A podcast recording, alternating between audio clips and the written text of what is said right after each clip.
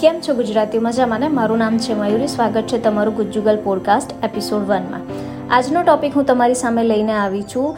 અઘોરીએ માર્કેટિંગનો પાઠ શીખવ્યો.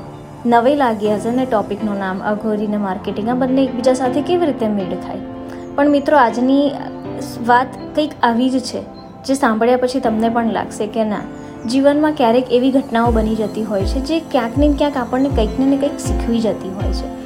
તો ચલો આપણે શરૂઆત કરીએ આજના એપિસોડની શિયાળાનો સમય હતો. બહુ સરસ મજાનું વાતાવરણ હતું, એકદમ ઠંડુ. દિવાળીના દિવસો હતા. બધા લોકો દિવાળીના તહેવારની ઉજવણી કરી રહ્યા હતા. સગા સંબંધીઓ સાથે બાળકો ફટાકડા ફોડી રહ્યા હતા. અને આ જ સરસ દિવાળીના ટાઈમની અંદર મારા એક મિત્ર કેદારનાથની પ્રવાસે જાય છે. તે પણ એકલા જ જાય છે. કેદારનાથ પહોંચી જાય છે. સાંજનો સમય હોય છે અને મંદિરની બહારના પ્રાંગણમાં એ બેઠા હોય છે. બેઠા બેઠા એમની આંખ સામે જે દ્રશ્ય છે, દ્રશ્ય હું તમારી સાથે શેર કરું છું કે બેઠેલા હોય છે અને જોવે છે તો એક બાજુ મંદિરના પ્રાંગણની અંદર ખાસા બધા લોકો બેઠેલા હોય છે, જેની અંદર હોય છે, ત્યાંના અઘોરી બાવા હોય છે, મંદિરના પૂજારી હોય છે અને ઘણા બધા લોકો ત્યાં ટોળું વળીને બેસી અને તાકણું કરી રહ્યા હોય છે.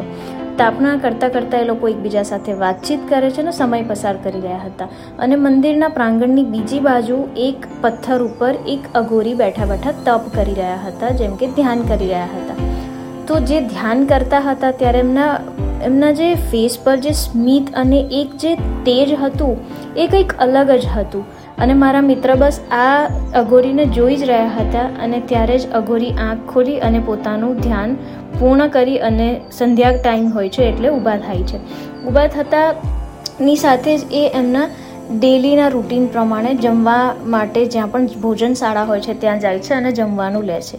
જમવાનું લઈ અને તરત જ બહાર પ્રાંગણ પાસે આવે છે અને પ્રાંગણની અંદર જ્યાં બેઠેલા ટોળું વળીને બેઠેલા જે તાપણું કરતા હોય છે, એ લોકો પાસે જાય છે અને બધાને સરસથી આપે છે, આગ્રહ કરે છે.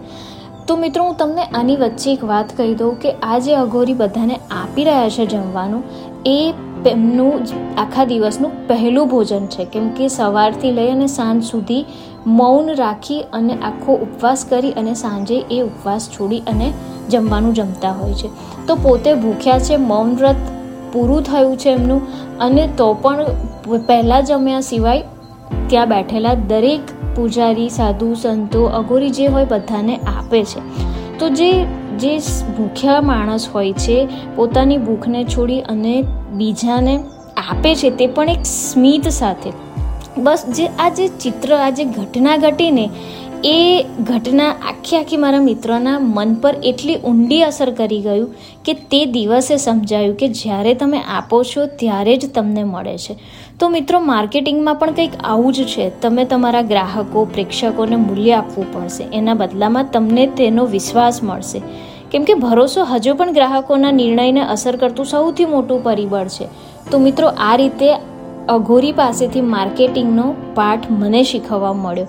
અને તમારી સાથે આ વાતને શેર કરી. તો હવે હું આ એપિસોડના અંતમાં એ જ પૂછીશ કે તમે શું આ વાત સાથે સહમત છો? શું તમારી આસપાસ પણ કોઈ આવી ઘટના ઘટી છે જેને તમે શેર કરવા માંગતા હોય? તો કમેન્ટ બોક્સમાં જરૂરથી કહેજો. હું છું મયુરી ગુજ્જુગલ સાઇનિંગ ઓફ જય જય ગરવી ગુજરાત.